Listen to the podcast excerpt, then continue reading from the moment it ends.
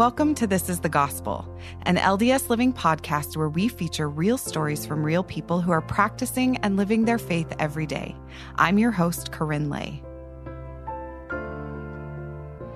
I've seen people posting New Year, New Me everywhere recently, and while it's mostly a hilarious joke about cheeseburgers and fries, I think that phrase actually reveals the hope most of us carry into the beginning of anything new. Whether you set New Year's goals or not, I think we can all agree that our belief in the power of change and transformation through the gospel of Jesus Christ is one of the best things about being a disciple. This week, our story comes from Todd, who found himself in the midst of an addiction fueled by a desire to be someone else, and discovered something surprising about the path to healing along the way. Here's Todd.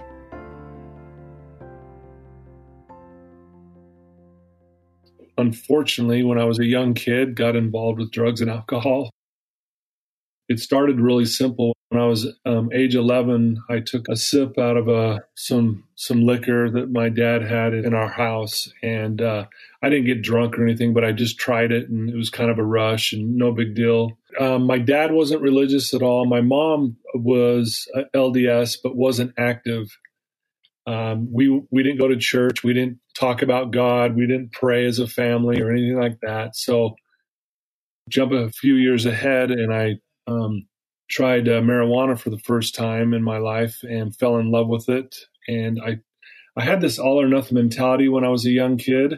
I still have it now, which is a really good thing, but it can also be a destructive thing. And and so I started partying and basically starting in you know eighth and ninth grade and it just increased and got worse and worse and worse.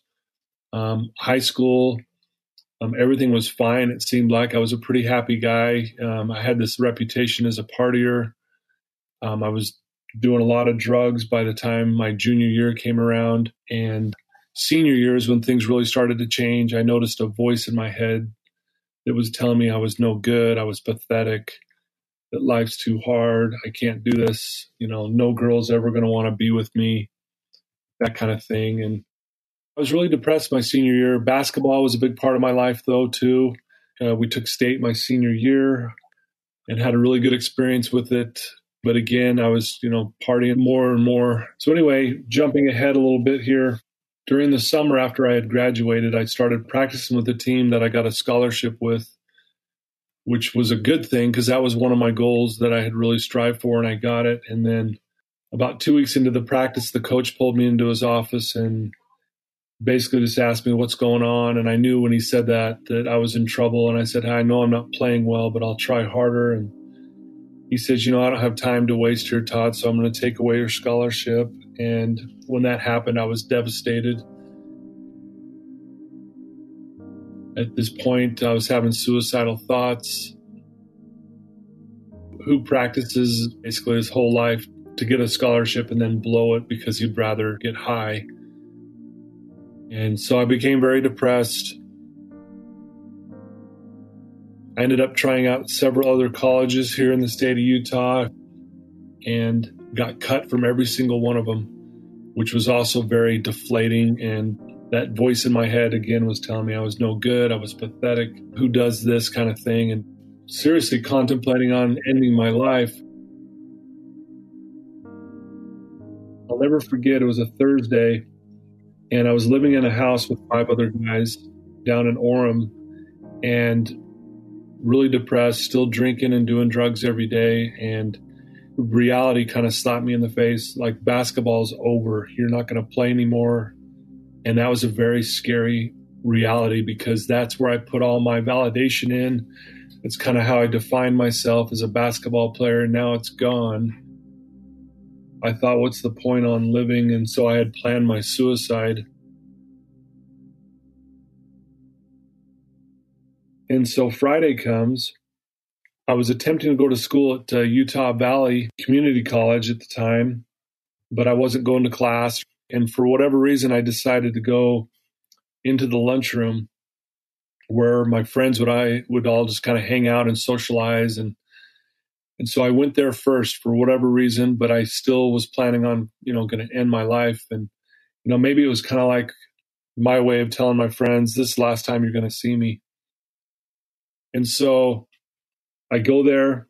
I'm sitting at this table, you know, and they had these big round tables in the lunchroom, and we're all sitting there. And there was these two LDS girls sitting right, right next to me, and these two girls would sit with us every day. And we'd always kind of wonder, why are they hanging out with us? We're partying and this and that. And here's these two religious girls who are doing good things. And they were just really nice and positive, And we teased them a little bit about their religion and things like that. And anyway, this particular day, where I'm sitting there and these two girls are sitting next to me, I overhear their conversation and they're talking about fasting and prayer. I'd never heard that before, honestly. I didn't even know what fasting meant. I was like, what are they talking about? And for whatever reason, the word fasting really hit me I wanted to know more about that. I'm like, what what are they talking about? But I didn't dare say anything while we're sitting at the table because my friends were all there too, you know. So they get up to go to class, and I kind of follow these two girls for a minute, and I'm kind of nervous to to talk to them for some reason, but I finally just stopped them. I said, "Hey, were you guys just talking about fasting and prayer?" They said, "Yeah. Why do you want to know?" And kind of gave me this look, and I'm like, "No, I'm being serious. I, I really want to know what, what this is about." And they said in our religion, we fast once a month. And what that means is we wake up, we, we say a prayer, we don't have any food or water or any kind of drink that day. And we end with a prayer. And as they're explaining this to me, I'm thinking, what's the point of this? I thought it was kind of silly, to be honest. And I asked the girls, I said, what's the point? And one of them gets in my face and said, if you want help from God. And when she said that, man, it, that just hit me right in the face. And for the first time I could ever remember, I thought, is there a God and would God help me? And so I told him thanks and I walked away. And as I walked away, I thought, you know what? I'm going to give this a try. So instead of going home on the weekend and ending my life, I thought, I'm going to give this one try and see what happens and see if this would work because I need help. The next day, which was that Saturday, I decided I was going to try this fasting and prayer. And the girls said, start with a prayer. And so I went and found this coat closet because I didn't want my roommates to see what I was doing. And I literally have to get on my knees because this closet's full of coats and it's really teeny. And I just asked God, I said, I'm going to do this fast and I need help. And that's all I said. That's exactly how I said it, too. And then I think I made it till about noon or one o'clock without eating or drinking. I didn't do any drugs. Um, I was really kind of grumpy, to be honest with you. And the girls told me, when you're done, end with a prayer. So I did. So I did just that. I got back in the closet and got on my knees and I just said, God, I, I, I did this fast and I need help, and I hope that you'll send help. And when I ended, I thought, you know, God's going to appear to me right now. I mean, if, if it's real, He's going to show up right now. These girls didn't explain to me that sometimes, you know, prayers take time to get answered and they didn't go through any of that stuff. So I was really naive thinking, well, okay, I did this fast. I'm going to see some kind of a sign or God's going to show up and nothing happened. And uh, I was actually a little disappointed. And I ended up getting wasted again that night and continued having these suicidal thoughts and not wanting to be here. But uh, this went back and forth for, for the next month. And then I get a call randomly from a friend of mine who I played basketball with. He was a good kid. He had gone on a mission. He was now back, married in the temple doing good things. I get a random call from him, you know, out of the blue. And he said, Hey, Todd, where are you at these days? And I said, I'm down here in Orem. And he says, You know, I am too. And he goes, I would really love to catch up with you. Would you be willing to come over to my apartment and, and talk with me? And I thought, Yeah, sure. And when I hung up the phone, I thought, That's weird. I wonder why he's reached out to me. It was just kind of different. You know, I wasn't expecting that. So I go over to this guy's house and he sits me down and we to start talking, kind of weather talk, you know, just trying to catch up a little bit. And then Rich starts saying all these really good things about me, like Todd, you're going to help so many people in your life, and you're going to make a difference and an impact in children and and adults, and he was just saying all these great things about me. And I thought, what is he talking about? And I actually felt really uncomfortable because at this time I wasn't living a good life. I was doing drugs, I was lying, I was cheating, I was stealing. And it was just really uncomfortable. And I finally just stopped and I said, I don't know why you're saying this, but you know, I'm not I'm not in a good place. So I'd appreciate if you'd stop saying that. And uh, he said, you know, Todd, I didn't go to work today because I had to share a message with you. And I thought, well, what's wrong? Is everything all right? And he said, no, everything's fine. And I could tell he's nervous to say something. And so we're kind of sitting there in this awkward silence. And and he takes this deep breath and looks me in the eye and he said, Todd, the Lord came to me last night and said, We need you on our side today. And when he had said those words, I was just filled with the love of God I never felt a feeling like that before. It actually made me kind of scared because I had never felt such goodness. You know how your mind can rewind back to moments. It went back to when I was fasting in that closet, and I said, "Hey, Rich, you know, I I fasted about a month ago, asking for help." And he gets in my face and points at me and says, This is your help. Both of us, Rich and I, were both sitting there in silence, blown away. And I kept thinking to myself, did I just get an answer to a fast and prayer? It was an amazing experience that was changing in the sense that I didn't want to die anymore, but I was still struggling. Rich spent an hour on the phone after that conversation tracking down who my bishop would be. And I told him, I don't have a bishop. He goes, You do, you just don't know it. and so he tracked down this guy named Bishop Taylor and set me up an appointment for the next day. And I'm like, why do I need to go see this guy? And he said, you need to tell him everything you've been doing. And I'm like, there's no way I'm going to tell this guy everything I've been doing. I can't do that. Rich is one of those guys that will make you commit. He's like, you better promise me you're going to show up. And so I started meeting with this bishop And my first interview with him, it was like the most amazing thing, but one of the scariest things I've ever done. I ended up spending three hours in this guy's office and I just unloaded on him everything that I'd been doing. Um, I'm sitting there thinking, man, he's going to throw me out of his office. and he just kind of smiles and he says, okay, I got four things I want you to do. I'm like, okay, what's that? And he goes, can you say one prayer a day like you did when you were in that closet? I said, Yeah, I think I could probably start doing that.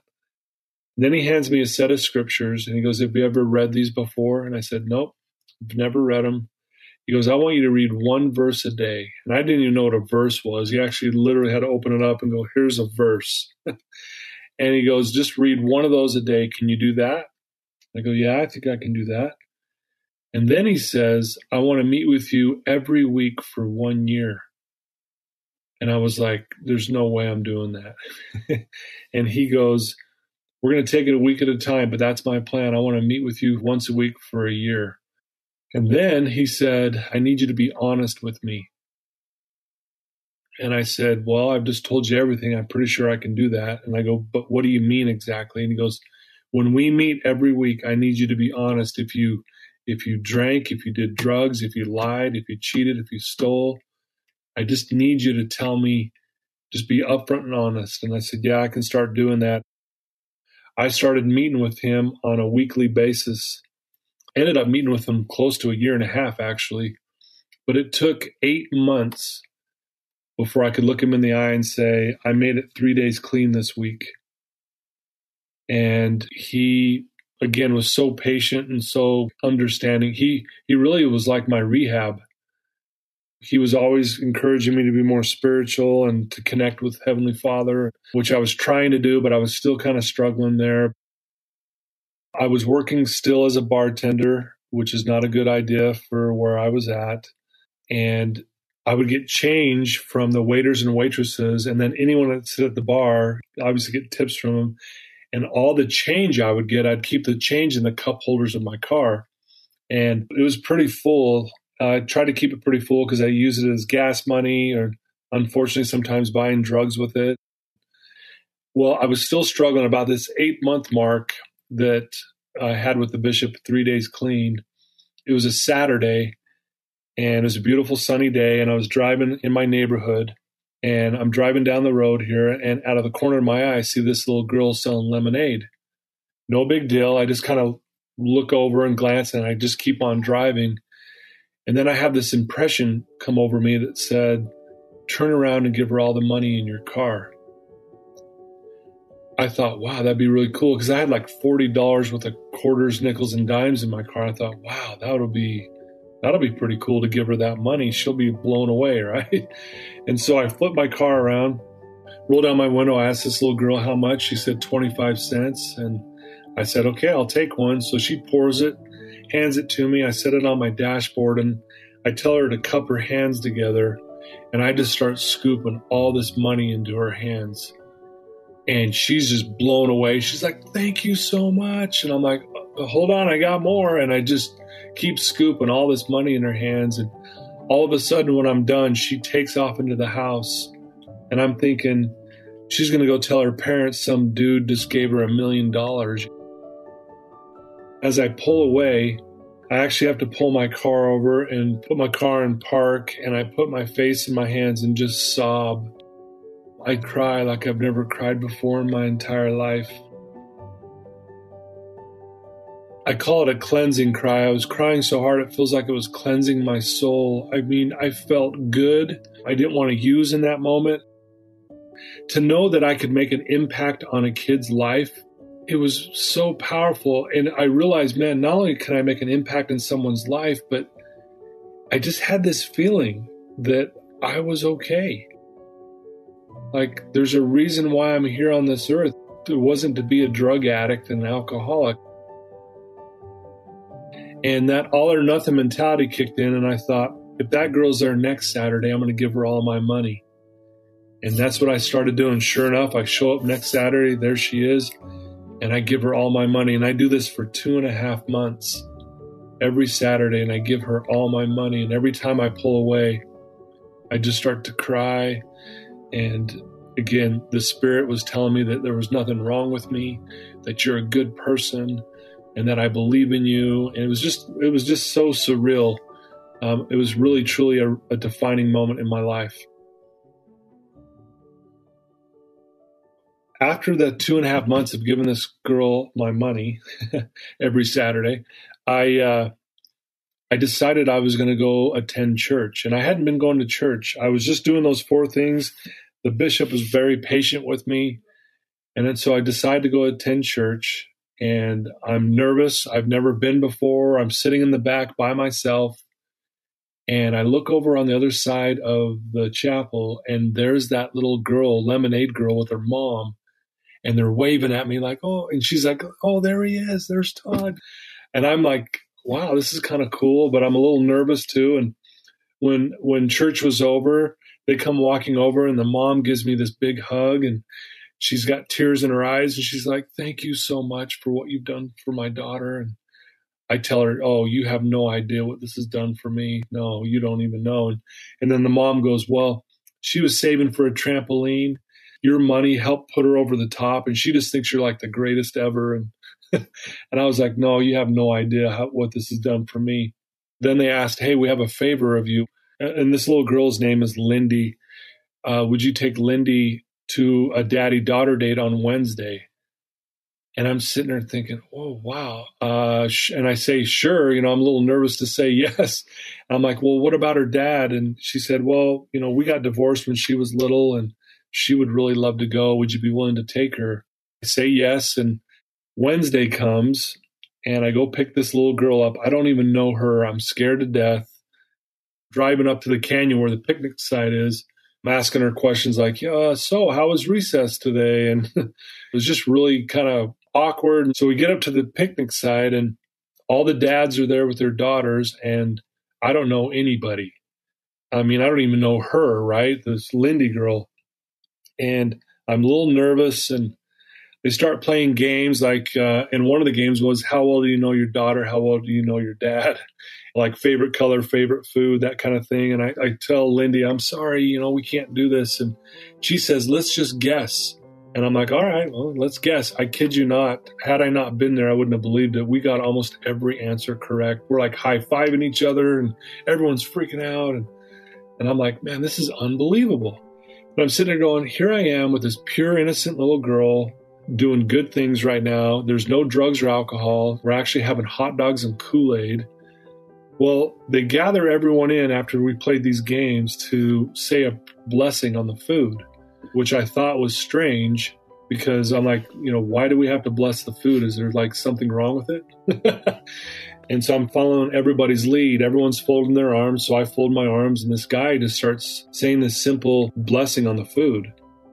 Well, as he's saying this blessing on the food, I have never felt the Spirit so strong in my entire life. I hear this voice in my head that says, Todd, you're in the right place, doing the right thing. You've made an impact on this girl's life that she'll never, ever forget. And I love you. And I, st- I mean, I'm, I'm bawling mid prayer. They finish the prayer, and I'm just over there crying my eyes out. And, and everyone's looking at me like, man, are you okay? and I'm like, yes, I'm fine. These are happy tears. And, and it was in that moment when I said, you know what? I am never, ever doing drugs again. I am never going to do it. I, I want to make an impact on people's lives. I'm going to spend and dedicate the rest of my life to helping other people, including kids like Lindy, for the rest of my life. Since that time, I've been clean close to 29 years now. I'm an active member now. I've been married to my beautiful wife, Bonnie, for 27 years now. We have four amazing kids. Two of my kids have served missions. You know, I never served a mission, to, to, and to see my kids do it was pretty remarkable. I look back on my story and what I've been through, and I can see his hand in all of it.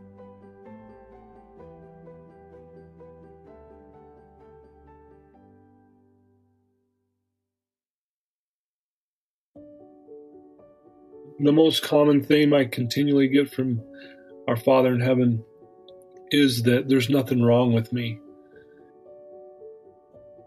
You know, the times when I still even sometimes struggle, that's the message I get from him is like, nothing to worry about, Todd. You're good. There's nothing wrong with you.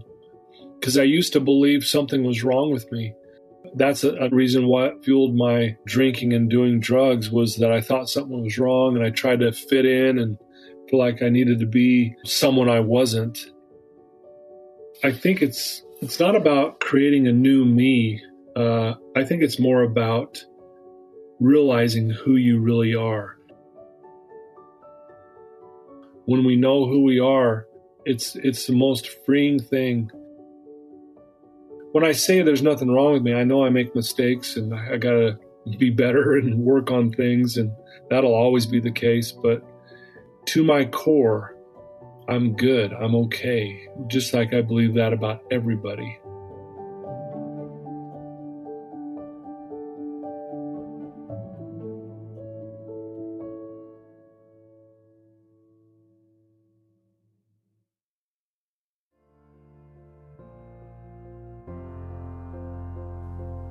That was Todd.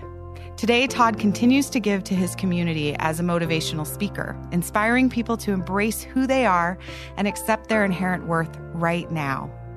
And isn't that the truth about those New Year's resolutions?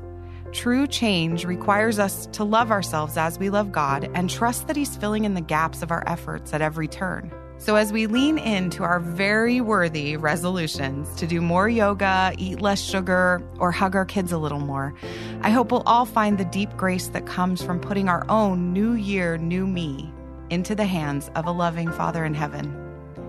Thank you to Todd for sharing his story, and thank you for joining us for this episode of This is the Gospel. If you have a story to share, call us at our pitch line, 515 519 6179 and leave us a message with a short synopsis of your story. And of course, be sure to check out past episodes at ldsliving.com forward slash this is the gospel. If you love the stories we've shared, rate us on Apple or anywhere you listen to your podcasts and tell your friends. It'll help more people find us. Have a great week.